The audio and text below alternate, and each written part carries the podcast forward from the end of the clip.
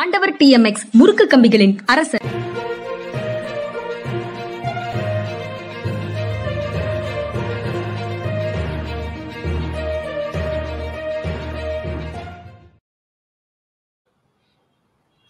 வணக்கம். இது மனிதா மனிதா. அரசியல் திறனாய்வாளர், ஓய்வு பெற்ற ஏஎஸ் அதிகாரி திரு பாலச்சந்திரன் அவர்களின் நிகழ்ச்சிக்கு வரவேற்பதில் பெரும் மகிழ்ச்சி. வணக்கம் சார். வணக்கம்ங்க. வணக்கம் சார். தினமும் மணிப்பூர் பற்றி பேசுகிறோம் அப்படின்னு ஒரு சில நண்பர்கள் வருத்தப்படக்கூடும். ஆனால் ஒரே செய்தியை திரும்ப திரும்ப பேசலை, அங்கிருந்து வரக்கூடிய வெவ்வேறு செய்திகளை வெவ்வேறு பார்வைகளை தொடர்ந்து பேசிக்கொண்டிருக்கிறோம் அப்படின்னு நினைக்கிறேன். அதனால அதில் ஒரு பிழை இருக்கிறதாக நினைக்கல. எனக்கு இந்த சிக்கல் தொடர்ந்து நான் வேலை பார்க்கிற எல்லா இடங்கள்லையும் வருது. முதல்ல ஒரு தொலைக்காட்சியில் இருக்கும்போது ஸ்ரீலங்கன் கான்ஃப்ளிக்ட் இருந்தது, ஈழத்தில் படுகொலைகள் நடந்து கொண்டிருந்தது. அதுக்கு பிறகு ஜேஎன்யூ வந்தது. அடுத்தாப்புல ஒரு இடத்துல வேலை பார்க்கும்போது ஜேஎன்யூல தினமும் நடந்துட்டு இருக்கிறது நடந்து வந்தது. அதற்கு பிறகு வரும்போது டிமானிட்டைசேஷன், அந்த மாதிரி பிரச்சனைகள் வந்தது. அது எல்லாமே ஒரு செயல் தான், ஆனால் தினந்தோறும் செய்திகள் பல டைமென்ஷன்ல பல தரப்புல மக்கள் பாதிக்கப்படக்கூடிய செய்திகளாக வந்து கொண்டே இருக்கிறதுனால அந்த மாதிரி பேசுவது தவிர்க்க இல்லாமல் போய்விடுகிறது. ஆனால் பலருக்கு அது பிடிக்காமலும் போய்விடுகிறதுங்கிறது அதுக்கப்புறம் நடக்கிற விளைவுகள்ல தெரியுது. ஆமா, ஆனா பிடிக்காம போயிருக்கு, பேசாம இருக்க முடியாது. பேசித்தான் தீரணும். இதுல முதன்மையான கேள்வி இப்ப மணிப்பூர் தொடர்பாக வர்றதுல பிரதமர் தான் கண்டனம் தெரிவிச்சிட்டாரு, அதுக்கப்புறம் ஏன் நீங்க இன்னும் அதை பத்தியே பேசிட்டு அரசியல் செய்றீங்க அப்படின்னு ஜிதேந்திர சிங் அமைச்சர் கேக்குறாரு. பிரதமர் கண்டனம் தெரிவிச்சுட்டா முடிஞ்சது, முடிஞ்சுதா? ஒரு அமைச்சர், அவ்வளவுதான். இதுக்கு மேல கேட்கறதுக்கு ஒண்ணுமே இல்லை. கண்டனம் தெரிவிச்சா சரியா போச்சா? கண்டனம் தெரிவிக்கிறது வேற சக்தி இல்லாத நீங்களும் நானும் கண்டனம் தெரிவிப்போங்க. அதிகார பலம் இல்லாம ஆட்சி பலம் இல்லாதவங்க, ஆட்சி பலத்தில் உள்ளவர் கண்டனம் தெரிவிச்சா சரியா போச்சா? நடவடிக்கை என்ன எடுத்தாங்க? இப்போ 5 பேரை அரெஸ்ட் பண்ணியிருக்காங்களாம். ஏன் இத்தனை நாளும் கண்ணு குருடா இருந்துச்சா அந்த மாநில நிர்வாகத்துக்கு? இதில் வீடியோவில் தான் வந்தது, முகங்கள்லாம் தெரிஞ்சதில்ல. இந்த வீடியோ வர்ற வரைக்கும் எந்த நடவடிக்கையும் எடுக்கவில்லைங்கிறது மிகப்பெரிய உண்மை சார். அது ஒரு மாநில அரசினுடைய முழு தோல்வி, அல்லது மாநில அரசையும் என்ன நடக்குதுன்னு பார்க்குற ஒன்றிய அரசினுடைய முழு தோல்வின்னு தான் நான் பார்க்க முடியும். மாநில அரசுடைய காம்ப்ளிசிட்டி, மாநில அரசு இதில் நிச்சயமாக அவர்களுக்கு ஒத்துழைத்து இருக்கிறார்கள். இது முதல்ல நம்ம சொன்னோம், அன்னைக்கு சொன்னோம், இன்னைக்கு நாட்டுல எல்லாரும் சொல்றாங்க, இதைத்தான் சொல்றாங்க. வன்முறையில் ஈடுபட்டவர்களுக்கு மாநில அரசு ஒத்துழைத்தது. அப்படி ஒத்துழைத்து கொண்டிருந்த மாநில அரசுக்கு ஒன்றிய அரசு ஒத்துழைத்தது. இதுதான் உண்மை, கேவலமான உண்மை. செவரல் மிலிட்ரி வெட்டரன்ஸ் அப்படின்னு சொல்றாங்க, ஓய்வு பெற்ற ராணுவ வீரர்கள் பலர் இந்த விஷயங்கள்ல கண்டனம் தெரிவிச்சிருக்கிறாங்க. தனித்தனியாக டெலிகிராஃப் அவர்களை சந்தித்து பேட்டி எடுத்ததுல அவங்களுடைய கருத்துக்களை தொகுத்து போட்டிருக்கிறாங்க ஒரு செய்தியாக. அதுல அந்த செய்திகள் இருக்கு. Episodes of violence and depravity in Manipur are horrifying. Equally shameful are cases of dereliction of duty, complicity அப்படின்னு அவங்க சொல்றாங்க. We are tired of hearing what about this, what about that.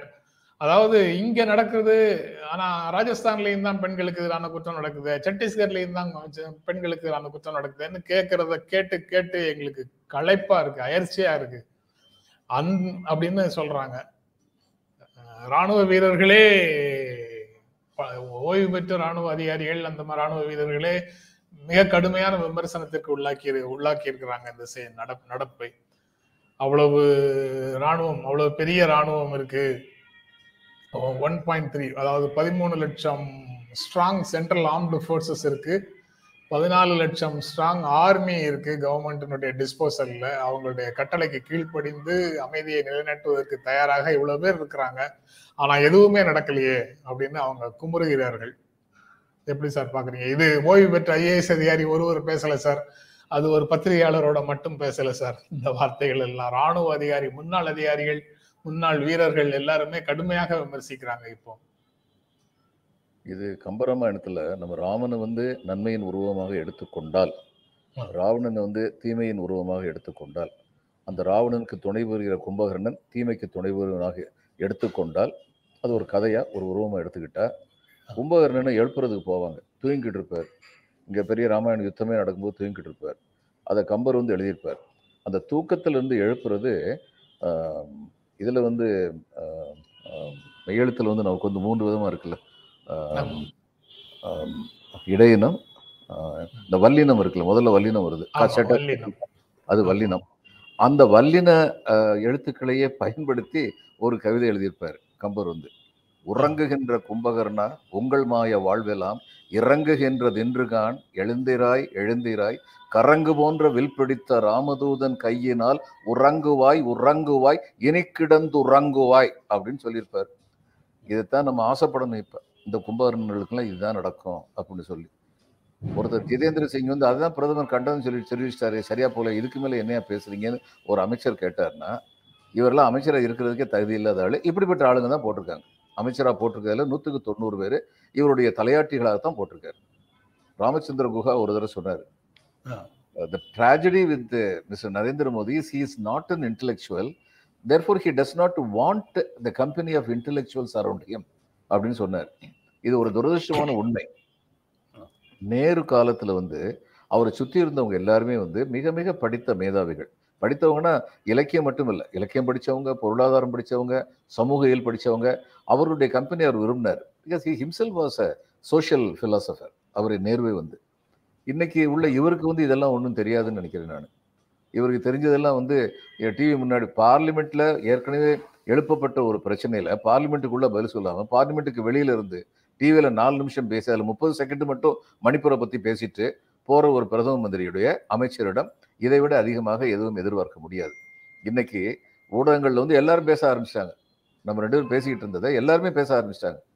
நம்ம சட்டத்தை மீறி எதுவுமே சொல்லக்கூடாது என்ற ஒரு விழுமத்தை நமக்கு நாமே உருவாக்கி கொண்ட காரணத்தினால் திரும்ப திரும்ப நாம் சொன்னது இப்படியெல்லாம் 80 நாட்கள் வாழாவிருப்பதை பார்க்கும் பொழுது இவர்கள் இதை தூண்டி விடுகிறார்களா என்ற ஐயம் ஏற்படுவது தவிர்க்க இயலாது. நம்ம 2 பேரும் சொல்லிக்கிட்டு இருந்தோம், தூண்டி விடுறாங்க அப்படின்னு மற்றவங்க சொல்ல ஆரம்பிச்சிட்டாங்க. இதான் உண்மை. உண்மை இன்னும் அழுத்தம் திருத்தமாக சொல்ல ஆரம்பிச்சிட்டாங்க. 80 நாளை கட்டுப்படுத்த முடியல. 79வது நாள் பிரைம் மினிஸ்டர் திருவாய் மலர்ந்து அருளுகிறார். அதில் என்னென்னா, பக்கத்து மாநிலங்களை பாருங்கள், அங்கே என்ன நடக்குதுன்னு பாருங்கள் அப்படின்னா எங்கேயுமே நடக்கக்கூடாது. அதுவும் பக்கத்து மாநிலம் காங்கிரஸ் ஆடுற மாநிலம் மட்டும்தான் அவர் வாயில் வருது, யூபி அவர் வாயில் வரமாட்டேங்குது. இதை விட ஒரு பார்ட்டிசான் பிரைம் மினிஸ்டர் பார்க்க முடியாது. அதாவது அரசியல் பண்ணலாம், ஆனால் தேசிய பிரச்சனைகளில் அரசியல் பண்ணக்கூடாது. அதில் எல்லாரும் ஒன்றா இருக்கணும். இவர் தேசிய பிரச்சனையில் தான் முக்கியமாக அரசியல் பண்ணுறாரு.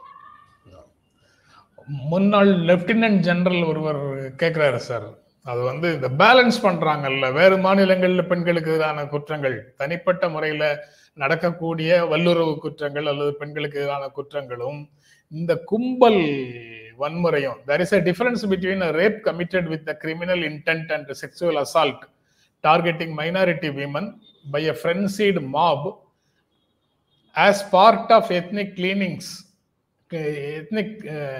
cleansing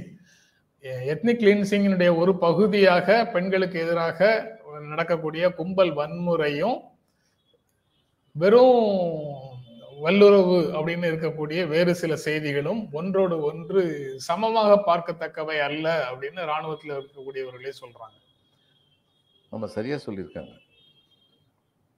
அதாவது ஒரு காமவெறியின் காரணமாக ஒருத்தர் ஒரு பெண்ணை வன்முறையாக உடலுறவு கொண்டாரு அப்படிங்கிறது அவர் ஒரு தனிப்பட்ட குற்றவாளி. ஆனால் ஒரு எத்னிக் கிளீன்சிங் நடத்தணும், இது சர்ச்சை தீக்கிரையாக்கணும், வீடுகளையெல்லாம் தீக்கிரையாக்கணும், இவங்களையெல்லாம் கொல்லணும், அப்படியே பெண்களை நம்ம கற்பழித்து கொல்லணும் அப்படிங்கும்போது இதையும் அதையும் ஒன்றா பார்க்க முடியாது. இது மிகப்பெரிய குற்றம். அதுவும் குற்றம் தான், மன்னிக்க முடியாத குற்றம்.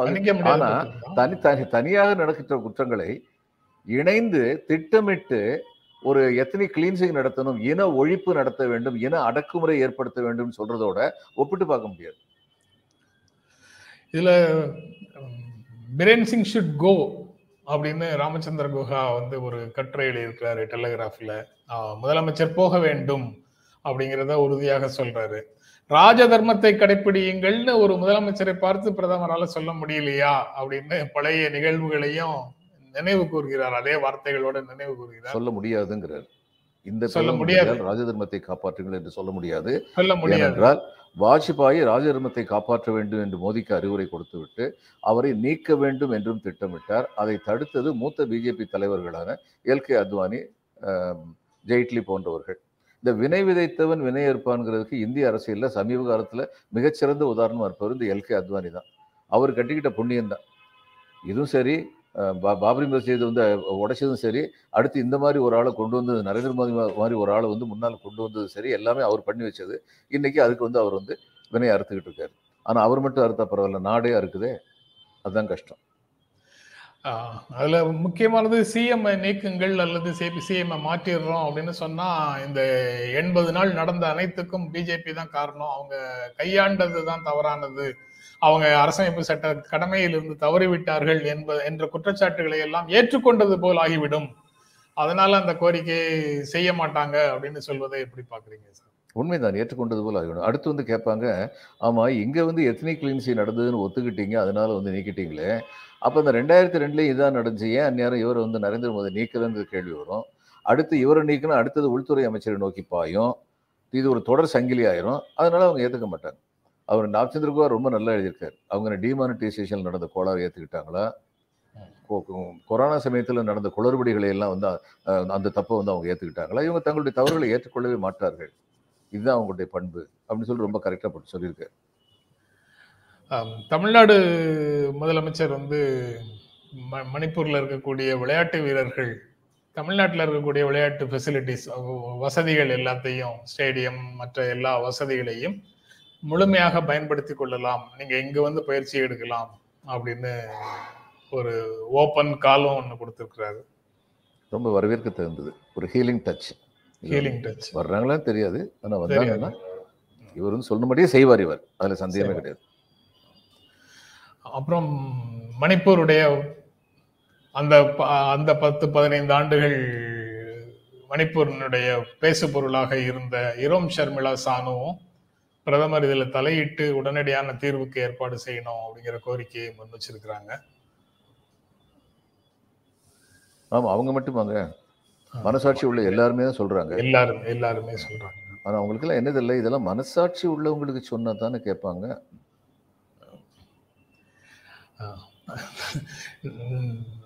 பிஜேபி தரப்புல இருந்து வைக்கக்கூடிய வாதங்கள் வேறு விதமாக இருக்குல்ல சார், அதுவும் கொஞ்சம் மொமெண்டம் கெயின் பண்ணுதா அப்படிங்கிறது தெரியல. அதாவது முதல்ல பேசும்போதெல்லாம் பேச முடியாமல் இருந்தவர்கள் இப்போ வெளியில வந்து என்ன பேசுறாங்க, ஸ்டேட் வாஸ் நெவர் பீஸ்ஃபுல் அப்படின்னு சொல்றாங்க. இன்னைக்கு ஏதோ ஆயிடுச்சதாக சொல்றாங்க. பாதி உண்மைகளை சொல்றதுல இவங்க வல்லுநர்கள். It was never peaceful. ஆனால் அந்நேரம்ல வந்து அரசு தலையிடலையா, வன்முறைகள் வெடித்த பொழுதும் அரசு தலையிடலையா, எங்கள் இன்டர்நெட்டை வந்து 80 நாள் ஒழிச்சு வச்சுருந்தாங்களா, என்ன நடக்குதுன்னே உலகத்துக்கு தெரியாமல். இப்போ ஒரு இது வந்து ஒரு கிறிஸ்தவ பாதிரியார் ஒருத்தர் சொல்லியிருக்காரு, இந்த மே 3ஆம் தேதிக்கு அப்புறம் 2 நாளில் பிளெயின்ஸில் இருந்த இளைஞர்கள் பைக்கில் போய் மலைப்பகுதிகளில் வந்து எங்கெங்கேயோ மூலையெல்லாம் இந்த சர்ச், அதெல்லாம் கண்டுபிடிக்கிறதே கஷ்டம். 2 நாளில் 300க்கும் மேற்பட்ட சர்ச்சுகள் வந்து தீக்கிரையாக்கப்பட்டதுன்னா அந்த பசங்களுக்கு வந்து எப்படி அதெல்லாம் தெரிஞ்சது? அப்போ இது திட்டமிட்டு நடத்தப்பட்டது. கொஞ்சம் ரொம்ப நாளைக்கு முன்னாடி ஜிபிஎஸ் ஐடென்டிஃபிகேஷன்லாம் பண்ணிட்டாங்க, சந்தர்ப்பம் கிடைக்கிறதுக்காக காத்துக்கிட்டு இருந்தாங்க, சந்தர்ப்பம் கிடைச்சோன்னு இதை பண்ணிட்டாங்க. இதுதான் உண்மை. அது நடந்தது சார். ஸ்டேட் வாஸ் நெவர் பீஸ்ஃபுல்னா அந்த அமைதியின்மைக்கு காரணம் வந்து இந்த மாதிரி கம்யூனல் போலரைசேஷனோ மணிப்பூருக்குள்ளே இருக்கக்கூடிய மோதல்களோ இல்லைல்ல. அது மணிப்பூரில் இந்த மெய்த்தியே வந்து தனி மாநிலம் கேட்டாங்க அல்லது தனி நாடு கேட்டாங்க, அதனால வந்த போராட்டம். இந்த மெய்தியே தனியாக போராட்டம் பண்ணாங்க, ஆயுத போராட்டங்களை நடத்தினார்கள், அதனால இருந்த அமைதியின்மை. குக்கீஸ் வந்து நாகாலாந்து குக்கீஸ் இல்லை, அந்த நாகா ட்ரைப்ஸ் வந்து நாகாலாந்துல இருக்கக்கூடிய சில பகுதிகளோட சேர்த்து நாகாலாந்தை தனியாக கொண்டு போகணும், கிரேட்டர் நாகாலாந்துக்காக போராடினாங்க. அந்த மாதிரி போராட்டங்கள் நடந்தது. அது எல்லாமே செட்டில் ஆகி மாநிலங்களாக செட்டில் ஆனதுக்கு பிறகு அதில் பல்வேறு சமரசங்களும் பல்வேறு உடன்பாடுகளும் எட்டப்பட்டதற்கு பிறகு அமைதியாக போனது தான் இப்போ இருந்த நிலைமை. அதுல இப்படி ஒரு மிகப்பெரிய உள் கலவரம் ஒன்றை விதைத்து இருக்கிறார்கள் அப்படிங்கிறது தான் சார்ஜ். ஆனா இவங்க பழைய வரலாறை அரைகுறையாக எடுத்துட்டு கலந்து கட்டி அடிக்கிறாங்களே அப்படின்னு தான் தோணுது. ஆமா, அடுத்து வந்து என்ன பண்ணுவாங்கன்னா நாட்டுடைய அட்டென்ஷனை டைவர்ட் பண்ண பார்ப்பாங்க. அடுத்தது இந்த வயாப்பின்னு சொல்லி ஒரு இடத்துல ஒரு பிரச்சனை மறுபடியும் ஆரம்பிச்சிருக்காங்க. ஆர்கியாலஜிக்கல் சர்வே வந்து போதில் இது எதுக்குன்னா எல்லாரும் அந்த பக்கம் திரும்பி பேசுவோம், மணிப்பூரம் மறந்துடுவோம்னு நினைக்கிறாங்க. அதுக்காகத்தான் அந்த ஞான வியாபி வயாபி ஞான வயாபி அந்த இஷ்யூ வந்தது. பட் 1991 நரசிம்மராவ் கவர்மெண்ட் இருக்கும் போதே அந்த பிளேசஸ் ஆஃப் வர்ஷிப் ஆக்ட்ங்கிறது வந்துருச்சு இல்ல சார்? ஆமா ஆமாங்க, அது வந்ததுக்கு அப்புறம் இதெல்லாம் பத்தி பேசவே கூட எப்படி என்டர்டெயின் பண்றாங்க எல்லா விஷயங்களையும் அப்படிங்கிறது தெரியல. எனி ஆல்ட்ரேஷன் அடுத்து மதுராவுக்கு அலௌடு. அடுத்து மதுராவுக்கு போவாங்க, அயோத்தி முடிஞ்சிச்சு மதுராவுக்கு போறோம் அப்படின்னு. அயோத்தியை தவிர வேற எதுவும் அப்படி அயோத்திக்கு மட்டும் அப்பவே எக்ஸப்ஷன் கொடுத்துருக்காங்க. அயோத்தியை தவிர வேற எதை பத்தியும் பேசக்கூடாது, எந்த ஆல்ட்ரேஷனும் எந்த வழிபாட்டு தலத்திலையும் செய்ய மாட்டோம்னு ஒரு சட்டம். நம்ம ஊர்ல வந்து சமயபுரம் மாரியம்மனும் நாகூர் ஆண்டவர் கோயிலும் இவங்க சர்ச்சி மரியாள் இது வேளாங்கண்ணியும் அவன் பக்கத்துல தானுங்க இருக்கு. எத்தனை வருஷமா இங்க வந்துட்டு போறவங்க நாகூர் ஆண்டவர் கோயிலுக்கு போற இவங்க சமயபுரம் மாரியம்மன் கோயிலை பார்த்துட்டு அதே ஹிந்துக்கள் வந்து நாகூர் ஆண்டவர் கோயிலுக்கு தான் போறாங்க. அங்கேயே பக்கத்துல ஏற்றி வச்சு தான் வர்றாங்க. சிக்கல் இருக்கு, சிக்கலும் பக்கத்திலேயே இருக்கு. அந்த மூன்றையும் ஒரே நாள்ல ஒரே வேளையில காலையிலேயே முடிச்சிட்டு மூணு இடத்துக்கும் போயிட்டு வர முடியும். அப்படிதான் நிறைய பேர் போயிட்டு வர்றாங்க. ஆமா, அப்ப மதுரால வந்து கிருஷ்ணர் சரி யாரோ ஒருத்தங்க என்னைக்கோ பண்ண தப்பு அங்க வந்து ஒரு இது மாஸ்க்கு வராம இருந்தா நிச்சயமா நல்லா தான் இருந்திருக்கும். யாரோ ஒருத்தங்க என்னைக்கும் பண்ண தப்புக்கு அது வந்து பல நூற்றாண்டுகளாக தொடர்ந்துகிட்டே இருக்கணுமா அப்படின்னு பார்த்தா ஒண்ணு எல்லாருக்கும் தெரியணும். அப்படின்னு பார்த்தா இதுல வந்து ரோம்ல உள்ள சர்ச் அத்தனையும் கெத்திக் ரிலிஜனுடைய டெம்பிளை இடிச்சிட்டு பண்ற சர்ச்சு. உலகத்துல வழக்கமா என்ன நடந்திருக்குன்னா யாருக்கு வந்து எந்த மதத்திற்கு அரசின் ஆதரவு கிடைக்குதோ அந்த மதம் அடுத்த மதத்தை காலி பண்ணிருக்கு. இது இந்தியாவில ரொம்ப நடந்திருக்கு. ஏன் கனிஷ்கரை முடிச்சுட்டு குப்தாஸ் எப்படி வந்தாங்க? பௌத்த மதத்தை அழிச்சிட்டு தானே இவங்க வந்தாங்க. சமண மதத்தை அழிச்சுதான். ஏன் திருப்பரங்குன்றத்தில் உள்ள கோயில் வந்து முதல்ல சமண கோயில் தான் இருந்தது. தோப்பா வந்து ரொம்ப அழகா வந்து நிரூபிச்சிருக்காரு. இன்னைக்கு வரைக்கும் யாரும் பேசலையே இதுல வந்து அழகர் கோயிலில் உள்ளது வந்து சமண கோயில் தான் அப்படின்னு சொல்லி அவர் நிரூபிச்சிருக்காரு. யாரும் பேசலையே. அதனால இதுக்கு முடிவே கிடையாது. இப்படி ஆரம்பிச்சா எல்லாமே ஆரம்பிப்பாங்க. எல்லாத்துக்கும் பதில் சொல்ல முடியுமா? ஏதோ ஒரு காலத்துல மக்கள் வந்து புத்தி இல்லாம இருந்தாங்கன்னா இன்னைக்கு அந்த புத்தி இல்லாம தான் நாங்க இருக்கணுமா? இங்க இன்னொரு பிராடர் கொஸ்டினை தூண்டுகின்ற ஒன்று சொல்றாங்க. Umashankar Murthy, though I am Sharmila Sanu belongs to Maithili community. It is so great that she has voiced for the atrocities of Maithili against cookies அப்படின்னு சொல்றாங்க. இப்படி இது இப்போதைக்கு இந்த நிலைமைகளை பார்க்கும்போது பேசுவது சரி மாதிரி தெரியுது சார். பட் அதை ஒருவரை வந்து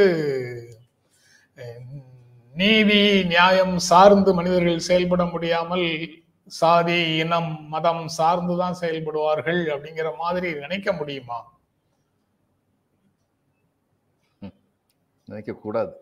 நினைக்க கூடாது.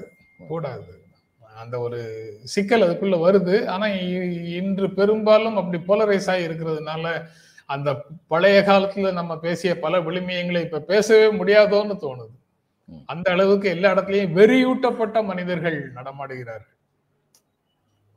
பார்க்க அப்பாவியா இருக்காங்க, ஆனா மனதில இருந்து ஏதாவது பேச்சு வந்ததுன்னா, வாயை திறந்து ஏதாவது பேசினாங்கன்னா, ஏதாவது எழுதுனாங்கன்னா முழுக்க முழுக்க விஷம் தோய்ந்த வார்த்தைகளாக வருது.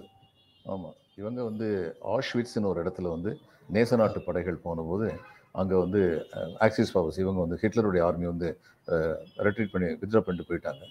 அங்கே போய் பார்த்தபோது இந்த living were feeding over the dead அப்படின்னு அதிர்ச்சியாக பார்த்தாங்க இவங்க. அந்த அளவுக்கு அவங்களை குடும்பப்படுத்தி வச்சுருந்தாங்க. அது சம்மந்தம் ஒவ்வொருத்தரையாக அந்த மனித குலத்திற்கு எதிராக குற்றம் இழைத்தவர்கள் அத்தனை பேரை விசாரிக்கிறத வந்தது. ஒரு நர்ஸு ஒருத்தங்க விசாரிப்பதற்காக அழைத்து வரப்பட்டிருந்தார்கள். அதை பற்றி பேப்பரில் அந்த காலத்தில் நியூஸ் வந்தது. She was looking calm quiet and composed அப்படின்னு சொல்லி போட்டு கீழே போட்டிருந்தாங்க. When ever did a terrorist look like a terrorist அப்படின்னு சொல்லி கேட்டாங்க.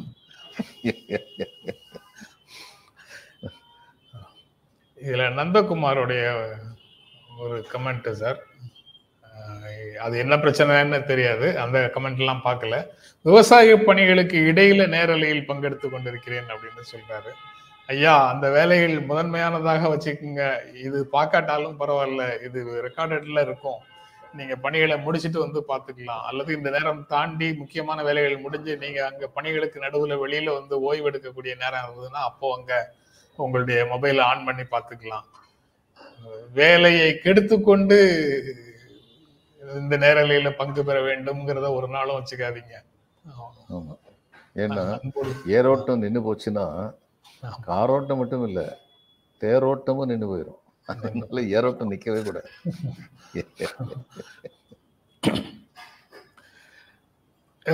அதுக்கப்புறம் அது விமர்சனங்கள் ஒன்னொன்னும் வெவ்வேறு இடங்கள்ல வரக்கூடிய விமர்சனங்களை தான் சார் நான் கேள்விகளாக உங்ககிட்ட முன் வச்சுட்டு இருக்கிறேன்.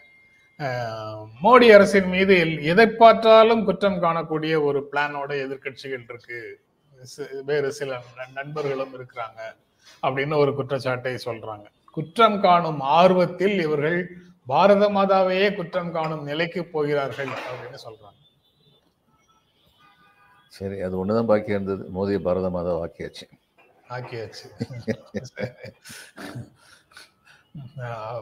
அரசை விமர்சிச்சாலே அது நாட்டை விமர்சிச்சதாக பொருள் அப்படின்னு ஒரு தியரியை கொண்டு வந்து சேர்க்கிறாங்க.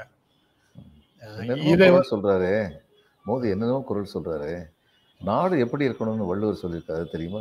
ஒரு பசியும் ஓவா பிணியும் செரு பகையும் சேராது இயல்வது நாடு. அது இவருக்கு தெரியுமா? அது யாராவது சொல்லி கொடுத்தா நல்லா இருக்கும். ஓவா பிணிங்கிறதுல வந்து எத்தனை கான்ஃப்ளிக்ட் வந்து ஒரு பிணை, அது ஒரு உணர்வாதா இருக்காது.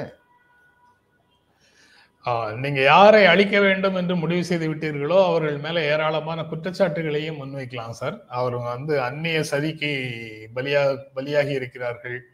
அதுக்கப்புறம் காடுகளை ஆக்கிரமிச்சு இருக்கிறாங்க. குக்கீஸ் வந்து காடுகளை ஆக்கிரமிச்சுட்டு இருக்கிறாங்க. வாப்பி அப்படின்னு போதைப் பொருள் பயிரிடுகிறார்கள். போதை மாஃபியாவுக்கு, ட்ரக் மாஃபியாவுக்கு ஒப்பு கொடுத்தவர்களாக இருக்கிறார்கள் அப்படின்னு வரிசையாக பல்வேறு குற்றச்சாட்டுகளை அவர்கள் மேல திணிக்கிறாங்க. ஆமா, எல்லாம் அதெல்லாம் நடக்கலன்னு சொல்லி சொல்ல முடியாது. அதாவது ஸ்மக்லிங் நடக்கிறதோ, கஞ்சா கல்டிவேஷன் நடக்கிறதோ, அங்கிருந்து குக்கீஸ் பர்மாலேருந்து இங்கே வர்றதோ எதுவுமே நடக்கலன்னு சொல்லி சொல்ல முடியாது. அதெல்லாம் தடுத்து நிப்பாட்டுறது தானே போலீஸ் இருக்கு. உங்க போலீஸ் வந்து என்ன, பெண்களை வந்து நிர்வாணமாக்கி ஊர்வலம் போறவங்ககிட்ட இந்த பொண்ணுகளை வச்சுக்கன்னு சொல்லி கொடுக்கறதுக்கு மட்டுமா உங்க போலீஸ் இருக்கு? அதையெல்லாம் தடுத்து நிப்பாட்டுறதுக்கு போலீஸ்க்கு வந்து திராணி இல்லையா? இது ஒரு காரணமா இப்படிப்பட்ட பெரிய எத்தனை கான்ஃபிளிக்ட் வர்றது இல்ல. இந்த மாதிரி விஷயங்களை சொல்றது வந்து டோட்டலா அந்த பகுதியில வாழக்கூடிய மக்கள் எல்லாரையும் சொல்றது எப்படி சார்? ஆமா, அல்லது குக்கி இனமே எப்படிதான் செய்யுது அப்படின்னு சொல்றது எப்படி? அந்த குற்ற பரம்பரை சட்டம் மாதிரி ஒரு குறிப்பிட்ட ஜாதிகளை சேர்ந்த சில பேர் எல்லாருமே குற்ற பரம்பரை தான் அப்படின்னு வச்சிருந்தாங்க. அது ஒரு குற்றம். இந்த இவங்களை ஆந்திரால கோன்ஸ்ன்னு ஒரு ட்ரைப் இருந்தாங்க. யாரெல்லாம் ஆங்கிலேயர்களுக்கு படிபணியாம ஏத்து நின்றாங்களோ அவங்க அத்தனை பேரையும் குற்றப்பரம்பரைன்னு ஆங்கிலேயர் டிக்ளேர் பண்ணிட்டு போயிட்டாங்க.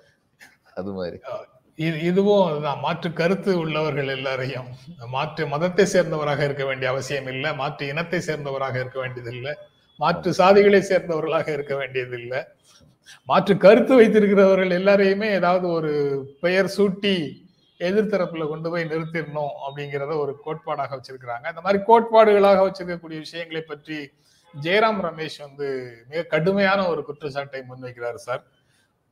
5 Ds, 5 மந்திரங்கள் சொல்றான். 5 மந்திரங்களுடைய 5 மந்திரங்களுடைய குருவாக இருக்கிறார் பிரதமர் அப்படின்னு சொல்றாரு.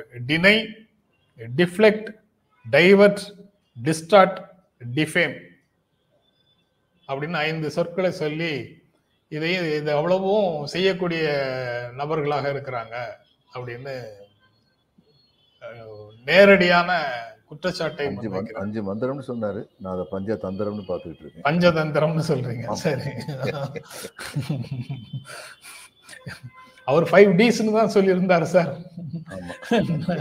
நான் தான் தப்பா பஞ்சதந்திரம்னு சொல்றதுக்கு பதிலாக 5 மந்திரங்கள்னு சொல்லிட்டேன்.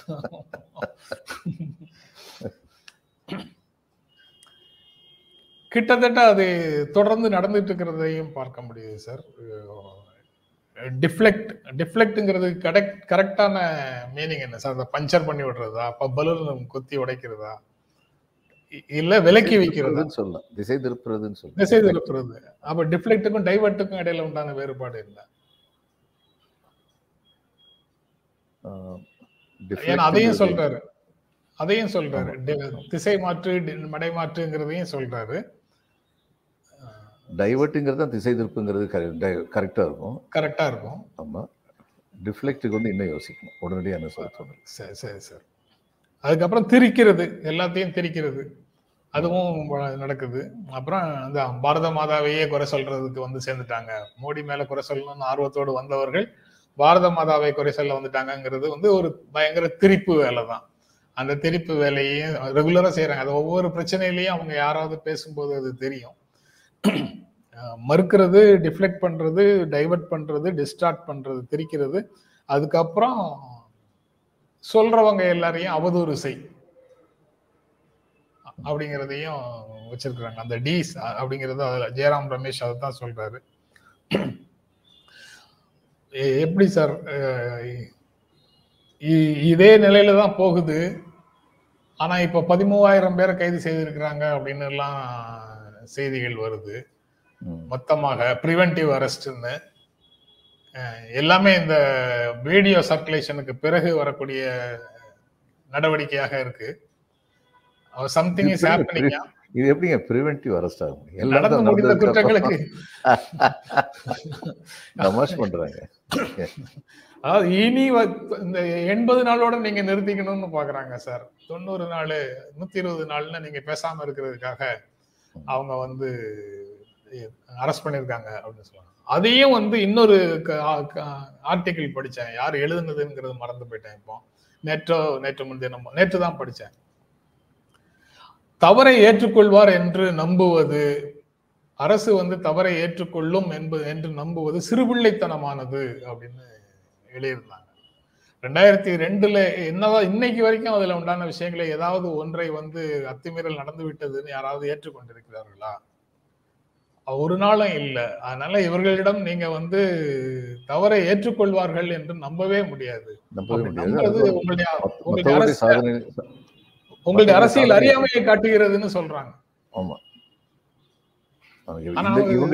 இவங்கிட்ட வந்து தவறை ஏத்துக்குவாங்கன்னு சொல்லி எதிர்பார்க்கறது இதைத்தான் காட்டுது, நம்முடைய அரசியல் அறியாமையை.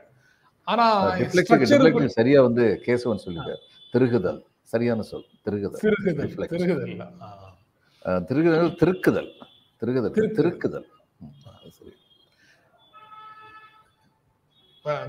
சொல்லிட்டு இருந்தீங்களா சார்? இல்லைங்க, அதாவது இவங்க தங்களுடைய தவறு ஏற்றுக்க மாட்டாங்கிறது மட்டும் இல்லை, மோடி அவர்கள் சொல்றாரு நாங்க வந்து எத்தனையோ கிராமங்களுக்கு மின் வசதி ஏற்படுத்தி கொடுத்துருக்கோம், எங்களுடைய சாதனைங்கிறாரு. ஒரு சின்ன கேள்வி, மின் வசதி, மின்சாரம் இருந்தா தான் மின் வசதி கொடுக்க முடியும். அந்த மின்சாரத்தை கொடுத்தது யாரு? நீங்க வந்து கொடுத்தீங்களா? அது எவ்வளோ கிறுக்குத்தனமா இருக்கு இவங்க பேசுற பேச்சுல. மின்சாரத்தை கொடுத்தது நீங்க தமிழ்நாட்டில் வந்து இவங்க இதெல்லாம் பற்றி யோசிக்கிறதுக்கு முன்னாலேயே தமிழ்நாட்டில் வந்து மின்சாரம் வந்து சேர்ந்ததை பற்றி நீங்களே நிகழ்ச்சிக்குள்ள பல முறை பேசியிருக்கீங்க. இவங்க எல்லாவற்றையும் புதிதாக இப்போதுதான் மக்கள் நல திட்டங்கள் அப்படிங்கிற பெயர்ல திட்டங்களை கொண்டு வருவதே எல்லாமே புதிதாக இப்பதான் செய்ய தொடங்கி இருக்கிறார்கள். அதுல அவங்களுக்கு ஒரு த்ரில் இருக்கு. அதை ஏதோ அவங்கதான் புதிதாக கண்டுபிடிச்சு செய்வது போல பேசுறாங்க. அதனால இது இப்படி வருது அப்படின்னு நினைக்கிறேன். அப்புறம் நேற்று இதுவே இவ்வளவு நேரம் ஆயிடுச்சு சார், மணிப்பூரே ஃபுல்லா போயிடுச்சு. நேற்று மதுரையில மாநில சுயாட்சி மாநாடு நடந்திருக்குது சார். மார்க்சிஸ்ட் கம்யூனிஸ்ட் கட்சி நடத்தியிருக்கிறாங்க. மாநில உரிமைகள் பல்வேறு விதமாக பறிக்கப்பட்டு கொண்டிருக்கின்றன அப்படின்னு அதனுடைய தீமாக வச்சு பல்வேறு துறைகளில் என்னென்ன மாதிரி போச்சு அப்படிங்கிறத பற்றி கூட்டணி கட்சி தலைவர்கள் எல்லாரையும் அழைத்து பேசியிருக்கிறாங்க நேற்று ஒரு மாநாடு. இனி வரிசையாக எல்லா கட்சிகளும், விடுதலை சிறுத்தைகள், இந்திய கம்யூனிஸ்ட் கட்சி, திராவிட முன்னேற்ற கழகம் எல்லாமே வரிசையாக இது போன்ற தொடர் பரப்புரைகளை கருத்தரங்கங்கள் மூலமாகவும் முன்னெடுப்பார்கள் அப்படின்னு பார்க்கலாம். திமுக கருத்தரங்குகள் மூலமாக மட்டுமே முன்னெடுக்க வேண்டிய அவசியம் இல்லை. அவங்க வந்து பொதுக்கூட்டம் நடத்துவதற்கான வலிமை பெற்றவர்கள். மற்ற சிறு கட்சிகள் வந்து கருத்தரங்கங்கள் மூலமாக நடத்தலாம். அது ஒரு பாசிபிலிட்டி. இன்னொரு சின்ன டெவலப்மெண்ட் அப்படின்னு மென்ஷன் ஆகி ஒரு செய்தி பார்த்தேன் சார். இஸ்லாமிய இயக்கங்களின் கூட்டமைப்பு பொது சிவில் சட்டத்துக்கு எதிராக அவங்க நடத்தக்கூடிய ஒரு கருத்தரங்கத்துக்கு மார்க்சிஸ்ட் கம்யூனிஸ்ட் கட்சியை அழைத்திருக்கிறது அப்படின்னு ஒரு செய்தி. அது ஒரு செய்தியாக வந்திருக்குது கேரளாவில். அது ஒரு இந்த எதிர்கட்சிகளுடைய ஒற்றுமை, பாஜகவுக்கு எதிராக ஒரு இணைந்த செயல்பாடு அப்படிங்கிறதுலாம் நடக்கவே நடக்காதுன்னு பேசிட்டு இருந்தவர்களுக்காக அந்த செய்தியை சொல்ல வேண்டியதாக இருக்கு. ஆமா ஆமாங்க, ரொம்ப முக்கியமான பாயிண்ட் தான். மார்க்சிஸ்ட் கட்சியினரை வந்து முஸ்லிம் அமைப்பு வந்து கூப்பிடுது அப்படின்னா எதிர்கட்சிகள் ஒன்றுபட வேண்டிய தேவையை நன்றாக உணர்ந்திருக்கின்றார்கள் சொல்லிட்டு உணர்ந்திருக்கிறார்கள். அதான் இந்திய யூனியன் முஸ்லீம் லீக், காங்கிரஸ் கூட்டணியில இருக்கக்கூடிய இந்திய யூனியன் முஸ்லீம் லீக்கும் அந்த கூட்டமைப்புல ஒன்றாக இருக்கு. ஆனாலும் அவர்கள் மார்க்சிஸ்ட் கம்யூனிஸ்ட் கட்சியை அழைத்திருக்கிறார்கள் அப்படிங்கிறது அதுல இருக்கக்கூடிய செய்தி சார். இதுதான் சார். முதலமைச்சர் வந்து 2024 தேர்தலுக்கு தயாராக இருக்கும்படி முன்னாலேயும் வரலாம், ஏப்ரல் மேலேயும் வரலாம், எது எப்போ வந்தாலும் தயாராக இருங்கள் அப்படின்னு சொல்லி இந்த வாக்குச்சாவடி வீரர்களுடைய கூட்டம் அப்படின்னு தனியாக பகுதி பகுதியாக மண்டல மண்டலமாக நடத்துறதுன்னு முடிவு பண்ணியிருக்கிறாங்க. அதன்படி திருச்சியில தொடங்குது. அந்த கூட்டத்துல பொதுச் செயலாளரும் கட்சி தலைவரும் உரையாற்றுவார்கள் அப்படின்னு சொல்றாங்க. அதுல என்னென்ன விதமான நெருக்கடிகளை எல்லாம் நாம் சந்திக்க நேரிடும் அப்படிங்கிறத பற்றியும் விளக்கம் சொல்லியிருக்கிறாரு. அது குறித்த உங்களுடைய பார்வையோட நிகழ்ச்சி நிறைவு செய்யலாம் நினைக்கிறேன் சார். இல்லை, இது prevention is better than cure அப்படிங்கிற மாதிரி இப்பொழுதே வந்து இதை சொல்லிவிடுவது நல்லது, அதை சொல்லிவிட வேண்டிய தேவை இருக்கிறது அப்படின்னு முதல்வர் உணர்ந்திருக்கிறாரு. அதனால வந்து அவர் சொல்றாரு கட்சி தொண்டர்கள் வந்து விழிப்போடு இருக்கணும். அவர்களுக்கு சில மனக்குறைகள் இருக்கலாம். நம்ம கட்சி அதிகாரத்துக்கு வந்ததுக்கப்புறம் நமக்கு அவ்வளவு அதிகாரம் இல்லைன்னா சில பேர் வந்து மனக்குறையோடு இருக்காங்க தெரியும். ஆனால் அவர்களுக்கு ஒன்று தெரிய வேண்டும், அதை முதல்வர் சரியாக சொல்லியிருக்கிறார். இன்று நடப்பது ஜனநாயகத்திற்காக நடக்கின்ற யுத்தம். அதனால இதில் வந்து இவங்க தான் வாக்குச்சாவடியில் போய் யார் வேலை பார்க்குறாங்களோ அவங்களுடைய ரோல் ரொம்ப பெரிய ரோல். அதனால இப்பயே அதை வந்து சொல்லி நீங்கள் தயாராக இருங்க அப்படின்னு சொன்னது மிக பொருத்தமானதுன்னு சொல்லி நான் நினைக்கிறேன். அவர் பேசும்போது இந்த கருத்துக்களையெல்லாம் சொல்லியிருக்காரு. இது எந்தெந்த காரணங்கள்னால இந்த தேர்தல் முக்கியத்துவம் வாய்ந்ததாகிறது அப்படின்னு வந்து சொல்லியிருக்காரு. அந்த ஒரு வரி செய்தி வந்து முக்கியமானதாக போனோம். 2024 மற்றும் ஒரு தேர்தல் இல்லை, அதனால வழக்கமான பார்வைகளோடு அந்த பிரச்சனைகளை அணுகாதீர்கள், உடல் பொருள் ஆவி அனைத்தையும் வந்து அதுல அர்ப்பணித்து அந்த வெற்றியை நாம் ஈட்ட வேண்டிய கட்டாயம் இருக்கிறது. நம்ம ஏரியால குறைந்தபட்சம் தமிழ்நாடுல தான் நம்ம செயல்படுகிறோம் என்றால் தமிழ்நாட்டுல 40 இடங்களையும், தமிழ்நாடு புதுச்சேரி 40 இடங்களையும் வென்றாக வேண்டிய